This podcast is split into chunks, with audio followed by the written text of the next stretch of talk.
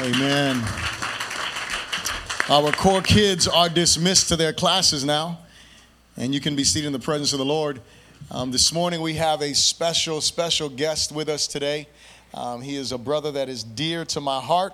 He's a mentor to me. He's like a father, and um, I love him. I met him a couple of years back in a Bible study. It was the first time I ever went to a gym to work out and was told about a Bible study that was there. And I attended the Bible study, and we developed a relationship since then. And as I said, he's been such a blessing to me. Uh, he's a man that loves Jesus, loves his word, and he is here to bless us today. Can you put your hands together for Doctor Pete Alwinson as he comes forward? All right. Thank you. What great worship this morning, huh? That was, we have worshiped. Uh, we, have, we have read the word. We have sung.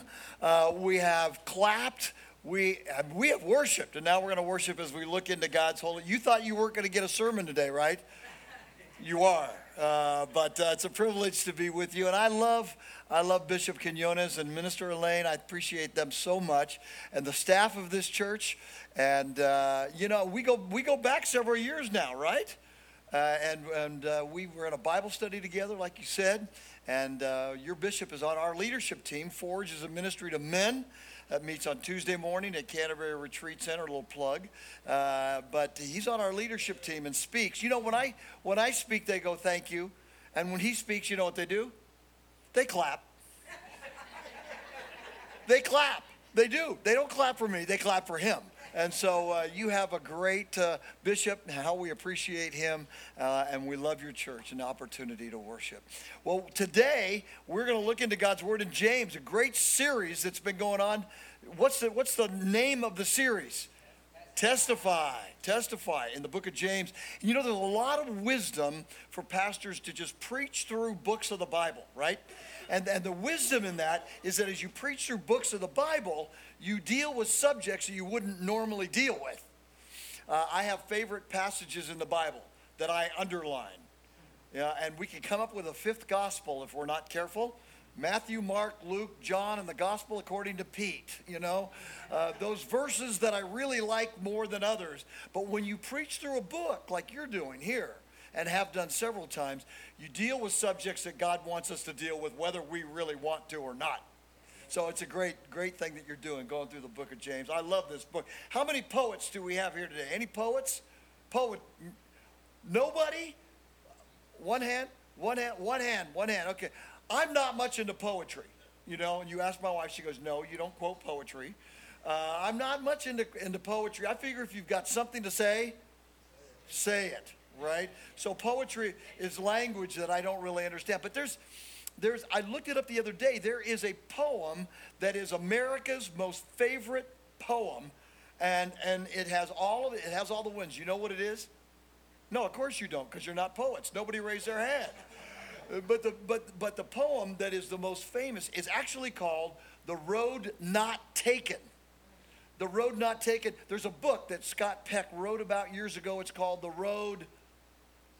Less traveled, less traveled. And, and everybody thinks this is the poem. No, the poem was The Road Not Taken. And so let me let me uh, set it up for you here, because you don't like poetry, so I'm just going to set it up for you a little bit, right? Okay, here it is. Two roads diverged in a yellow wood. I guess it's the fall and the leaves are changing. And sorry I could not travel both. You can't go down two different roads, can you? No, you don't get down one road at a time. And one traveler, long I stood and looked down one as far as I could to where it bent in the undergrowth, then took the other just as fair. So he looked at two roads that came up at him, and he said, I could go this way and I could go this way, and he chose one. He didn't know which one looked better, but he just decided to take the one. Now, the words that are really the famous words are in the last stanza. It says, I shall be telling this with a sigh, somewhere ages and ages hence, two roads diverged in a wood, and I took the one less traveled by, and that has made all the difference. Anybody heard that one? Yeah, now you know, now you know. Uh, you didn't know which poem it was. I, I hardly knew that. You know why Americans love this poem? Why they say they like it so much is because the, it, it speaks of our radical sort of independence. Here I am. I'm looking at which road I want to go down in life, and I'm making the choice. I'm looking at one road or the other road, and I decide to go down this road, and and I I am unique. That's what this poem is saying. I, that's what people think this is saying. I'm unique. I don't care what anybody else does. I'm going to go down this road. And and so it sort of speaks to the radical American independence that is a part of our culture.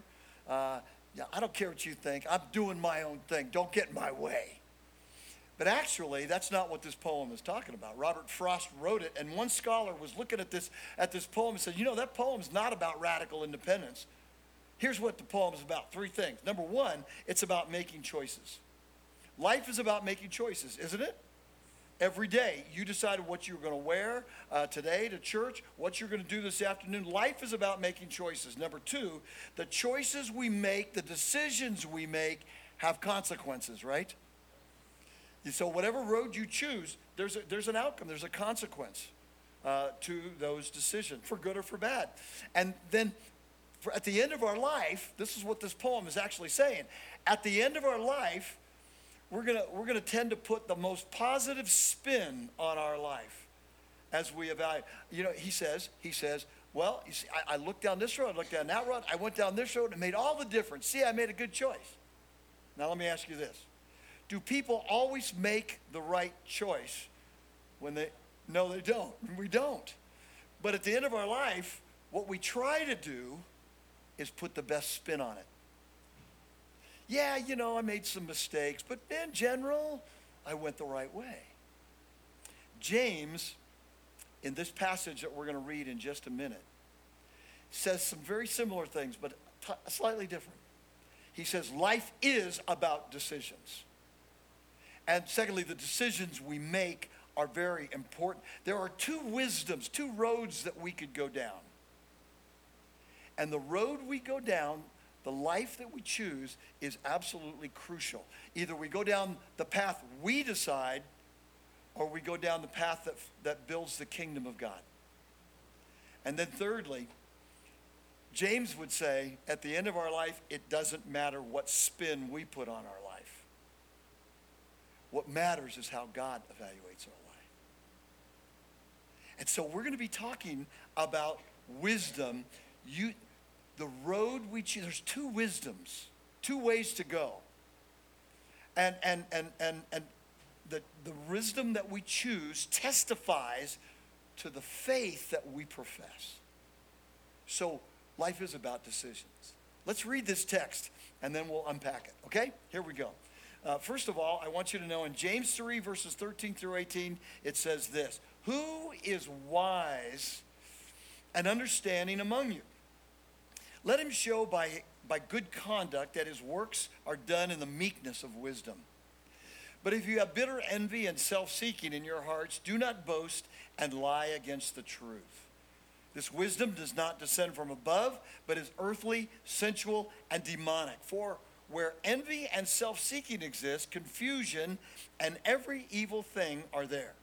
But the wisdom that is from above is first pure, then peaceable, gentle, willing to yield, full of mercy and good fruits, without partiality and without hypocrisy. Now the fruit of righteousness is shown in peace by those who make peace. This is God's holy word. All right, I got three points for you. Well, and I have what, till three o'clock t- this afternoon? So, uh, no, three points, an hour each. No, no, no, here we go. I want to I want to tell you about the way of true wisdom because he defines it. First of all, the way of true wisdom defined. Then the way of false wisdom exposed, and then the way of true wisdom um, detailed. So here we go. First point, the way of true wisdom defined. Verse thirteen, who is wise and understanding among you? James is the leader of the church in what major city? Jerusalem. He's the leader of the church of Jesus Christ in Jerusalem uh, uh, right after the resurrection of Jesus. If there was a first pope, it wasn't Peter, it would have been James. James is the half-brother of Jesus, isn't he? Uh, we say half-brother because Jesus is God's eternal son. Uh, and so James was his half-brother. Uh, and imagine growing up in the home with Jesus. But uh, James is now the leader of the church. And we see that this is a group of Christians scattered all over Israel, Jewish Christians pre- preeminently, Jewish Christians scattered all over Israel and then outside of Israel too, to some extent. Are Jews known for getting along well with each other? What about the Old Testament? Did they fight at all? Uh, do you remember the time that the Jews were fighting with Moses? And God said, deliver me, help me. Uh, it was in the original, uh, in a paraphrase and a footnote, but uh, Lord, help me with these people. So Jews are not an easy, necessarily easy people to get along with. And there was a lot of struggle in these early churches. And we'll see this in James four one next week. You are going to continue to teach through. Uh, in James four one, there's a lot of trouble in these churches. And there's a lot of political parties uh, in these churches. And James, uh, James had the same problem that Paul had. Were there problems in the church in Corinth? You remember that one? He said, some of you follow Paul, and some of you follow Apollos, and some of you follow, follow, follow Peter. And so there were divisions in the church, in the early church. And it always cracks me up when people say, I wish we could go back to the time of the purity of the early church. You know, you know, Pete, if we could just go back to the early, pure, good days in the early church where people loved Jesus and loved each other. Are you kidding me? There were a lot of problems in the early church. A lot of battles and a lot of difficult. Paul wrote a letter to the Philippians, and in that letter, what did he say at the very end of the letter? He had he wanted it, it was read on Sunday morning. He said, I urge Euodia and Syntyche, those are two ladies' names, to get along together in the Lord. Could you imagine if I did that today? Could you imagine if I, well, you're sitting up, you were in the second, first service too. Both of you were, you get three free sins for coming again uh, to the church. But what if I said, now, Pastor Aldo and Bishop, you guys got to get along. You're not getting along. They are getting along. But what if what, what if I did that in church? Would, what if I called you out? What if I was here and Bishop called me out? Oh, my goodness. I'd never come back. So there were divisions in the early church, and what we have to keep in mind is that um, it wasn't perfect back then. It's not perfect today. But if the church of Jesus Christ is going to make a difference, we've got to, we've got to be unified, don't we?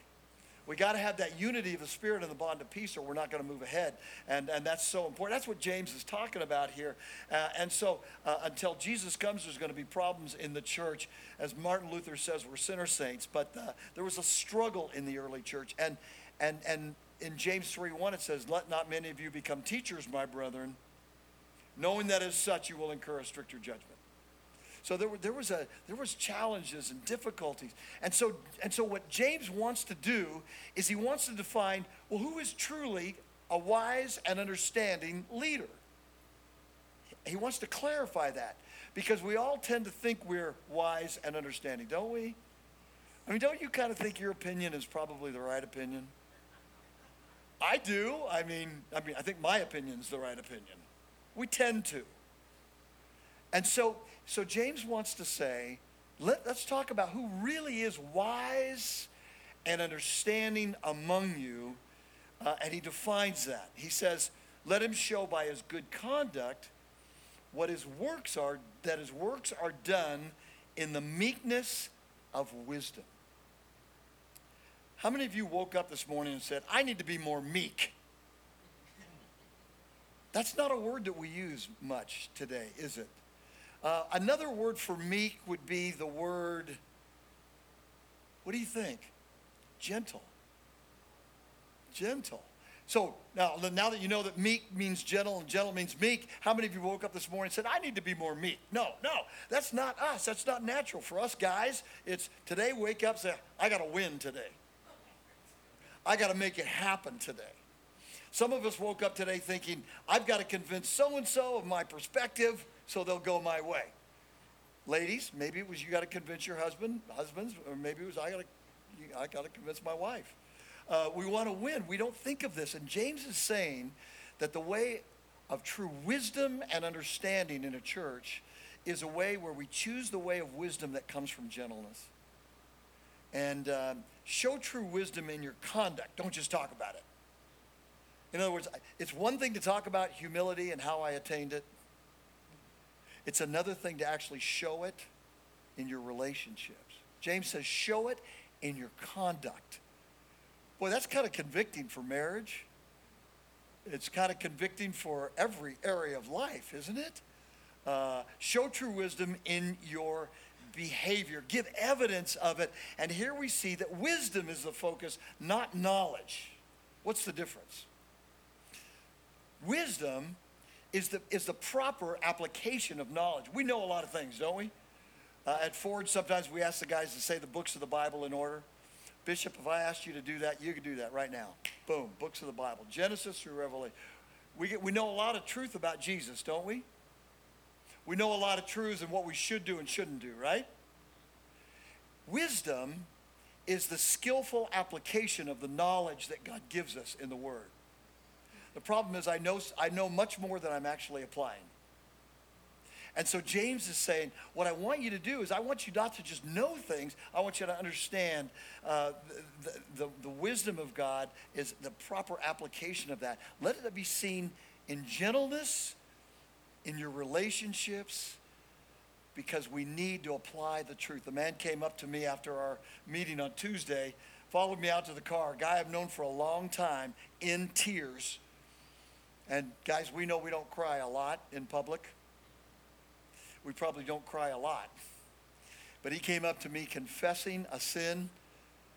He said, Pete, I, I, I know better. I know the Bible. I know I shouldn't have done it, but I did it. My wife hates me. My kids hate me. I don't know what I'm going to do. And, and what he had done is he had fallen into a lifestyle where he had had, had the head knowledge, but he hadn't applied it. Uh, and he hadn't applied it in his in his key relationships. I've done that too. I know. And so wisdom is the skillful application of this. And James says, James says the, the way to, to successful relationships is the gentleness of wisdom applied in, in relationships. Uh, this applied also in the ancient world. You know, this was written in the culture of the Romans and the Greeks. Great warriors. Who was the greatest Ro- uh, Roman warrior? I, I don't know, but maybe Julius Caesar? Who was the greatest Greek warrior of the time that these people would have known about? I'll give you a hint. His name was Alexander the Great. That was his literal last name, no. Alexander the Great. And you know what the Greeks hated? The Greeks hated meekness. They hated it because they were warriors. Alexander was thirty-two years of age when he took over the world. What a warrior he was. And so this idea of meekness doesn't apply to them. Because if you want to be a real man, you're a warrior. Uh, and yet, what is, who models this idea of meekness and gentleness perfectly? Jesus. Matthew eleven. Take my yoke upon you and learn from me, for I am gentle and lowly in heart, and you will find rest for your souls. And this, the word is the same, isn't it? Gentle. It's the same word. I love your pastor. I love his strength. You know, he does CrossFit. You know that, don't you? Uh, I don't mess with him. I get guy. I, I try to be on his side. He's strong. He could lift me over his head like this, bench me four or five or six times, but he won't because he, he'll show me some dignity. But the, one of the things I love about Bishop is that he really models this warmth and strength. And I'm not saying he's Jesus, okay? You still have some sin. But he models this in a really wonderful way. One thing I admire about your pastor. And, uh, and I'm so glad that when I look at this text, listen, frankly, I'm conv- I'm convicted about this text. You know why I am preaching this text today? Because your pastor gave this text to me to preach. I didn't ask to preach on it. And I'm convinced that he said, Pete, you need to preach on this text.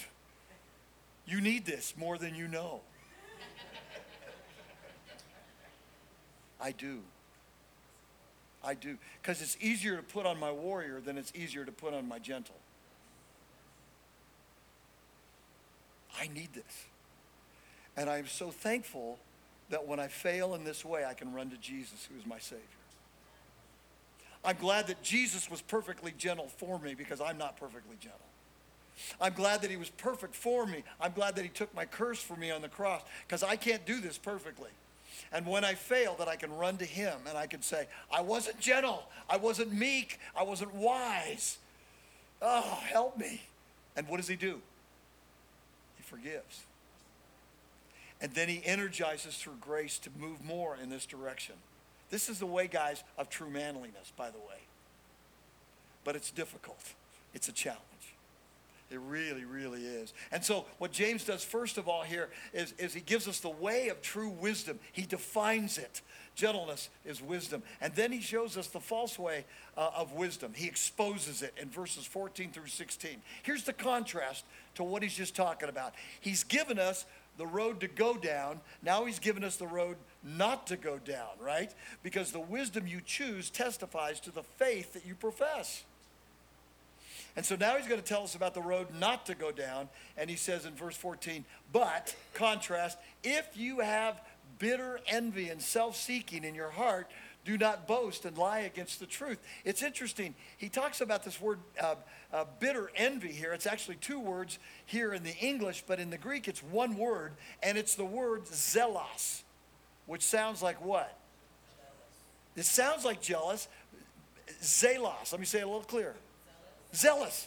Zealous. Zealous. Yes, ma'am, you said it right. Zealous. Is, is, is being zealous for something wrong? Let me ask you this. If you're zealous to be in shape and you're a runner, is that a good thing? Yeah, it's a good thing. If you're zealous to do good to other people, can zealous be a good word? It means eager. It means positive. It means uh, energetic.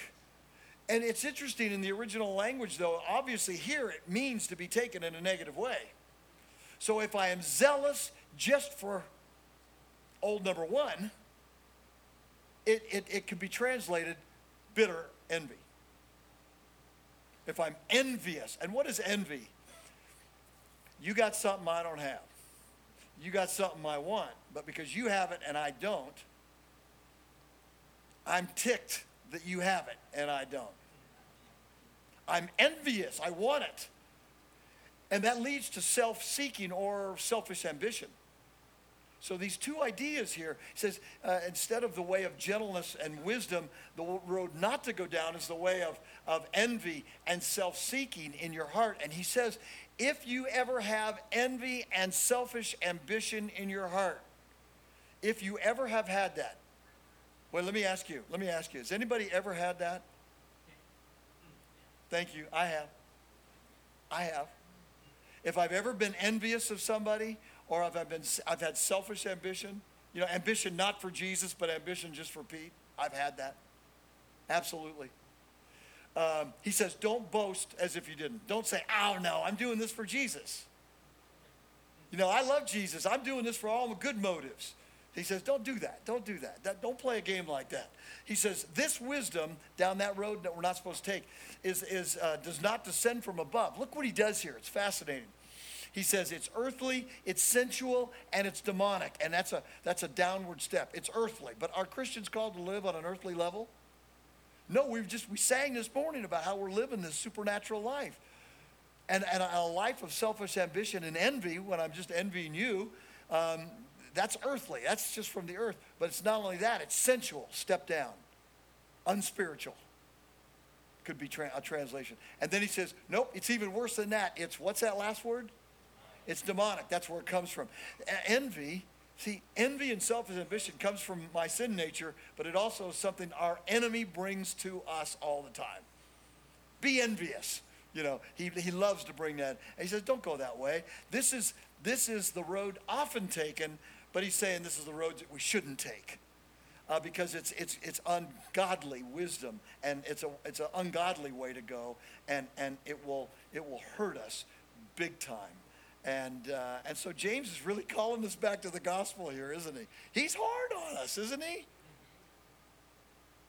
But his brother was Jesus. And he saw a perfect example.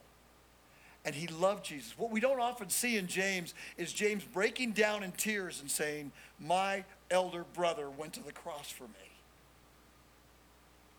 What we don't see in the book of James is his agonizing over the reality that he sees his sin more than anybody sees his sin, and that Jesus paid for it on the cross. Thank you for leading us in a great time of understanding the Lord's Supper. We were lost completely and could do nothing about it. And so, and so James brings us back to the gospel, and he tells us that our identity is not as sinners, but as daughters and sons who have been deeply forgiven, fully forgiven. That's our identity. You are not the car you drive. You are not the clothes you wear. You, you, are, you are not even your failures. You, you're, that's not the definition. A Christian's definition, our identity, is as deeply beloved and forgiven sons and daughters of the Most High God. And he leads us back to that, and he says, why would you want to go down that other road? You don't want to go down that road because, uh, because the wisdom you choose testifies to, to, to the faith that you profess. And so James has given us the way of true wisdom. He's defined it. He's exposed the way of false wisdom. And now, in his last point, and I know I have till three o'clock, but uh, we're going to wrap this up here pretty soon. And the, now what he does is he gives us the way of true wisdom detailed. He kind of bookends this, doesn't he? He comes back to the right road to go down, and he shows us what that true wisdom looks like. I love this. But the wisdom that is from what? Above is... First, what does pure mean in the original language? It means pure. It means unmixed with error, doesn't it? It means uh, unmixed with sin. I, I love this. The wisdom that is from above is first pure, then it's peaceable, and then it's what? Gentle. There we are, back at gentle. I don't want to be gentle. I want to win. I want to defeat. I want to conquer. I want to win the argument. No, the wisdom from above is willing to yield. Ugh. Could that help in marriage? Some. Could that help with your parents? Some, if you were more willing to yield. Could that help in the church if we were willing to listen to each other? Um, it's full of mercy. What is mercy? Uh, grace is getting what you don't deserve. Mercy, uh, uh, mercy is what? Having withheld what you do deserve.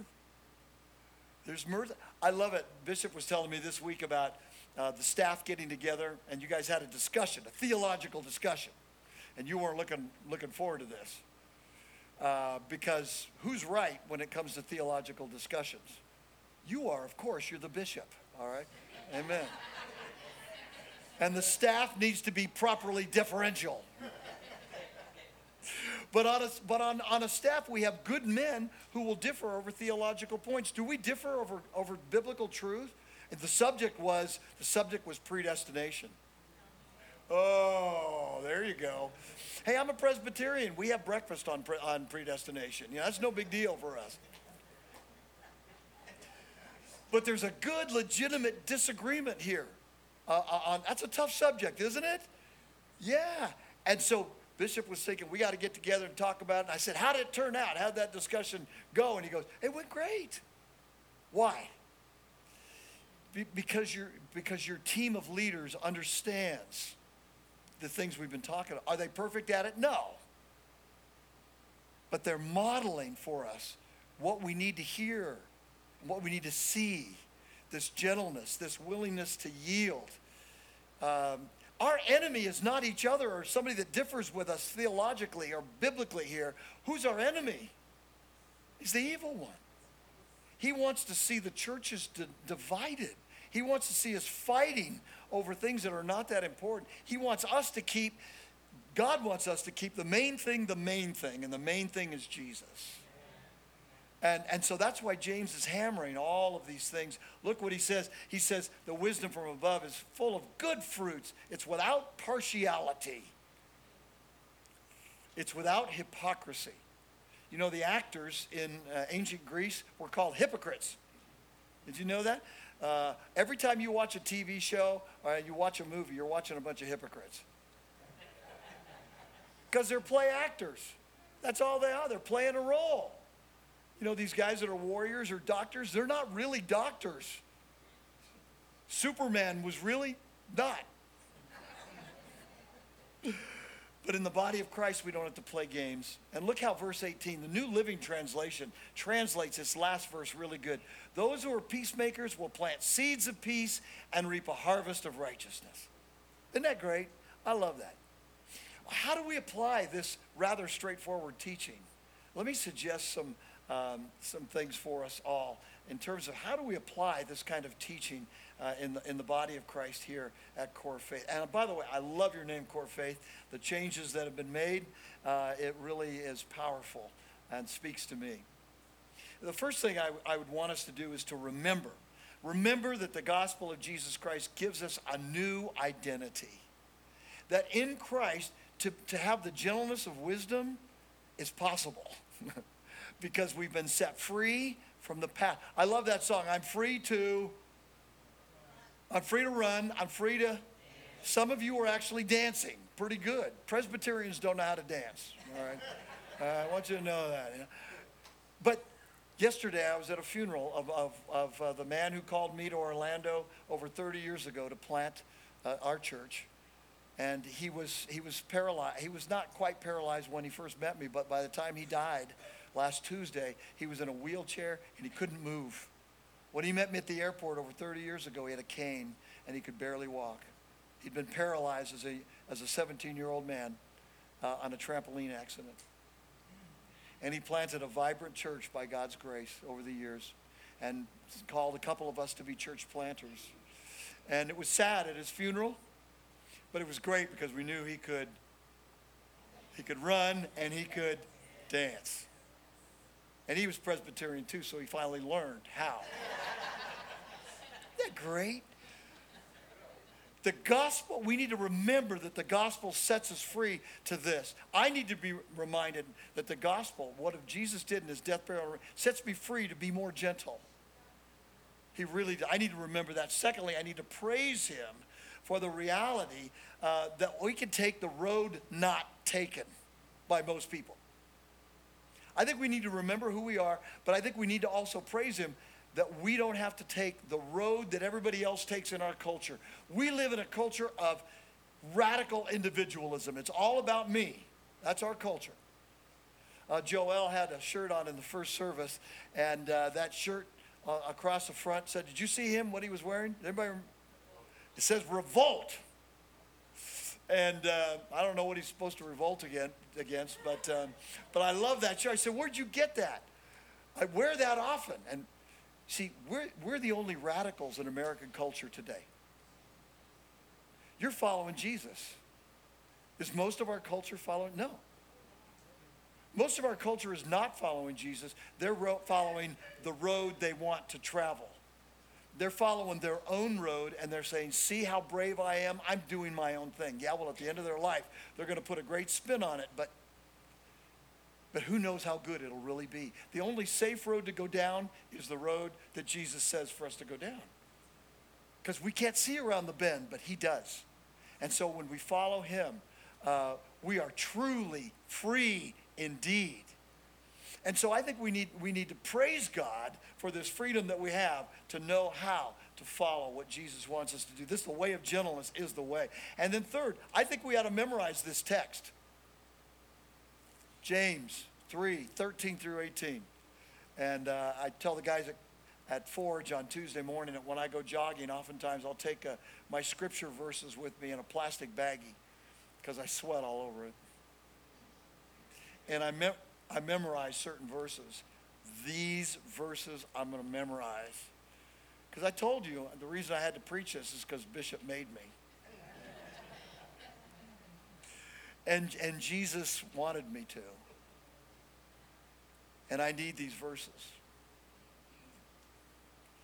Uh, because it's easier for me to be a warrior than a gentle.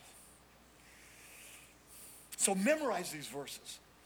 Thy word have I hid in my heart that I might not sin against thee. The more we memorize, the more we get it into here, our minds are transformed. The gospel transforms us, and it affects our behavior. It just does. Look at the front of this. What does it say here? Truth requires a response. I didn't see that until the second service. Here's the response, is it affects, it affects our lives. And then uh, fourth, challenge yourself.